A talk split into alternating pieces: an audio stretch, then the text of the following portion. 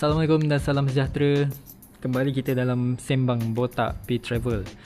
Okey, topik kita untuk pagi ini uh, Iaitu kekunang tering shelet So sebelum aku terangkan dengan lebih detail Pasal kekunang tering shelet ni okay, Aku ingatkan untuk korang Jangan lupa untuk favorite aku punya Anchor.fm aku. Dan podcast ni dah available dekat Spotify. Dan last kali jangan lupa untuk subscribe aku punya YouTube channel iaitu Botak P Travel.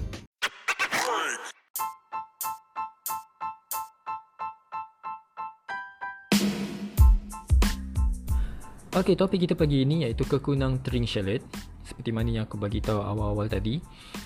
So, kekunang tring shallot ni kita orang plan pergi pada bulan 9. Tapi sebelum tu kita orang dah rancang dah, kita orang punya plan 3 bulan awal. So, kita orang plan dari segi uh, minyak, kenderaan apa kita nak naik, lepas tu pit stop and then financial dan apa aktiviti-aktiviti yang kita orang akan buat dekat sana.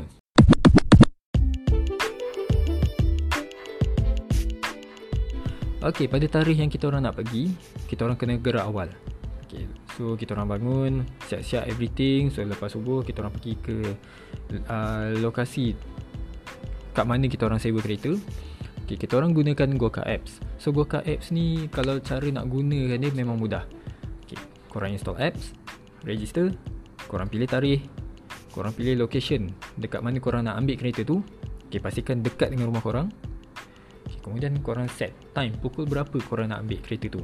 Macam situasi kita orang, kita orang ambil uh, berdekatan dengan lokasi kita orang iaitu Shell dan kita orang decide untuk ambil kereta tu dalam pukul 8.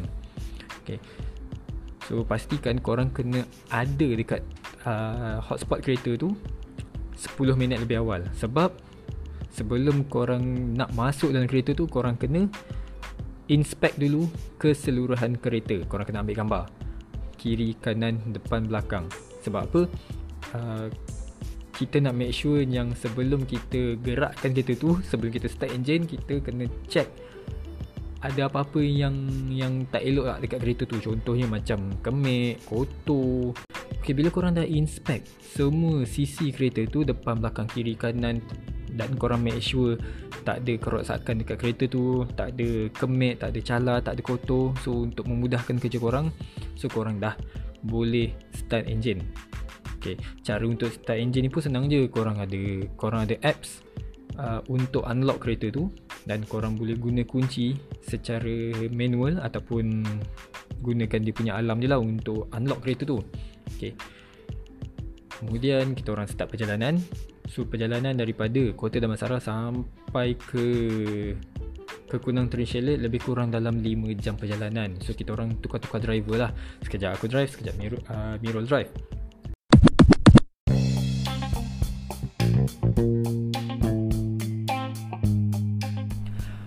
Okey, nanti bila korang dah sampai dekat kawasan sana, korang kena perlahankan kenderaan korang sebab untuk masuk ke tempat tu dia ada satu laluan kecil. Kalau korang tak nampak laluan tu dia ada satu signboard kecil. So korang kena make sure korang betul-betul perhatikan signboard kekunang Trinchelet sebab signboard dia tak besar. Okey. Jadi once kau dah nampak signboard tu masuk jarak lebih kurang dalam 150 meter korang dah betul-betul sampai dekat pantai dia Bila dah sampai dekat sana Aku faham dengan orang yang agak cerewet dengan parking So jangan risau Parking available Boleh dikatakan luas Boleh muat lebih kurang dalam 8 buah kereta dalam satu masa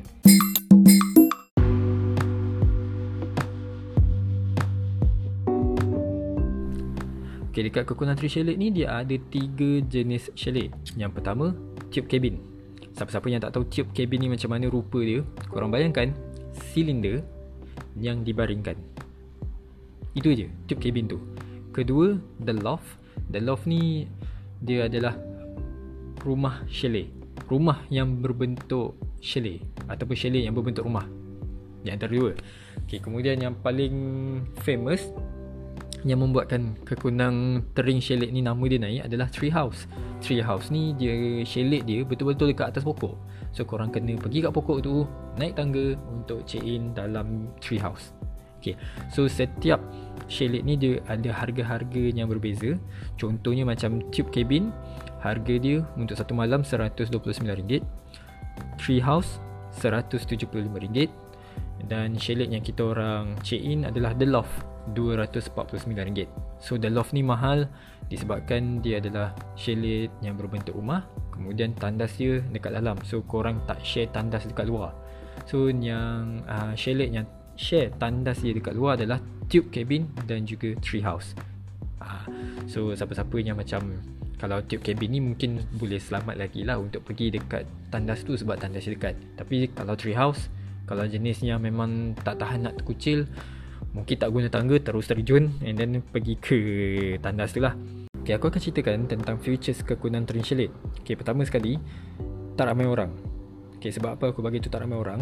Bila kita orang lepak dekat beranda kita orang realise memang tak ada siapa-siapa pun selain daripada kita orang. So aku lulus Zaf dengan Mirul. Boleh dikatakan conquer sebahagian besar kekunan Trinchelet. Memang tak ramai orang. Kita orang jalan-jalan dekat sekitar situ. Memang tak ada sesiapa selain kita orang dan juga owner kekunan Trinchelet. Okay. Kedua, barbecue pit. Okay, siapa-siapa yang memang sukakan buat barbecue, okay, kalau let's say lah for example korang dah ada bahan-bahan mentah nak buat barbecue pada malam tu owner dah sediakan barbecue pit so korang tak perlu susah-susah untuk bawa dapur korang sendiri. Korang just letak korang punya dawai ataupun pelapik untuk letak makanan and then korang dah boleh ready untuk masak pada malam tu. Okay. kalau nak cari arang tak ada masalah. Sebab apa? Kedai pun boleh dikatakan dekat juga dengan dengan tempat tu. So korang boleh pergi kat sana untuk beli arang So kalau korang tak tahu nak beli kat mana Korang boleh tanya sendiri owner. Owner ada bagi tahu tempat-tempat yang korang boleh beli. Okay. Dan ketiga Tempat lepak. Tempat lepak ni maksudnya tempat lepak Ada banyak kayu-kayu besar Yang terjadinya semula jadi Untuk korang duduk. Dan ada juga lah beberapa tempat aa, Ataupun beberapa kayu yang owner sendiri design untuk korang duduk. Okay. Yang keempat air laut dia Of course kalau kita nak mandi laut Kita punya expectation air laut dia jernih Tapi dekat area Kukulan Train Chalet ni Nak kata jernih Bagi aku Boleh tahan jernih dia. So memang selesa lah kalau Nak mandi Korang pun macam tak ada fikir Macam nak tengok air tu Berkeladak ke apa ke Memang tak ada. So air dia boleh tahan jernih. So siapa-siapa yang bawa goggle ha, Boleh nampak lah directly Dasar laut tu macam mana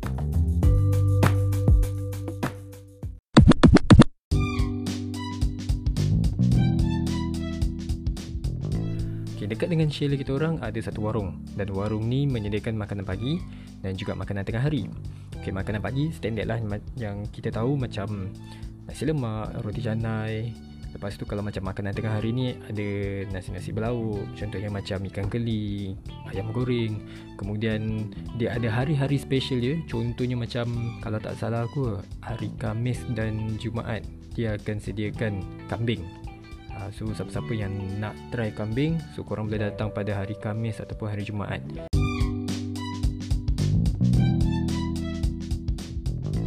Okay dekat kekunan Train Chalet ni Owner menyediakan breakfast kepada uh, pengunjung-pengunjung dia. Okay So breakfast yang owner sediakan adalah nasi lemak dan juga roti telur. Serius sedap gila nasi lemak yang dia bagi pada kita orang. Sebab apa? Dia punya nasi dia tekstur nasi dia kemudian dengan lemak dia kemudian dengan sambal dia yang tak berapa nak pedas tapi at least dia ada kick dekat sambal tu sendiri. Kemudian roti telur. Roti telur dia pula bukan roti telur mamak. Memang Melayu punya style. So dia punya rasa dia pun lain dia punya kari pun Melayu juga yang buat. So memang totally different memang Memang sedap gila lah korang patut try Bila korang pergi ke kekunan Train Chalet. Okay.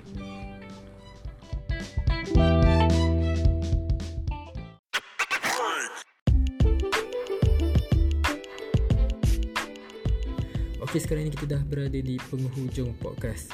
So kalau kita tengok dekat luar sana pandemik masih lagi ongoing. Kes pun makin meningkat.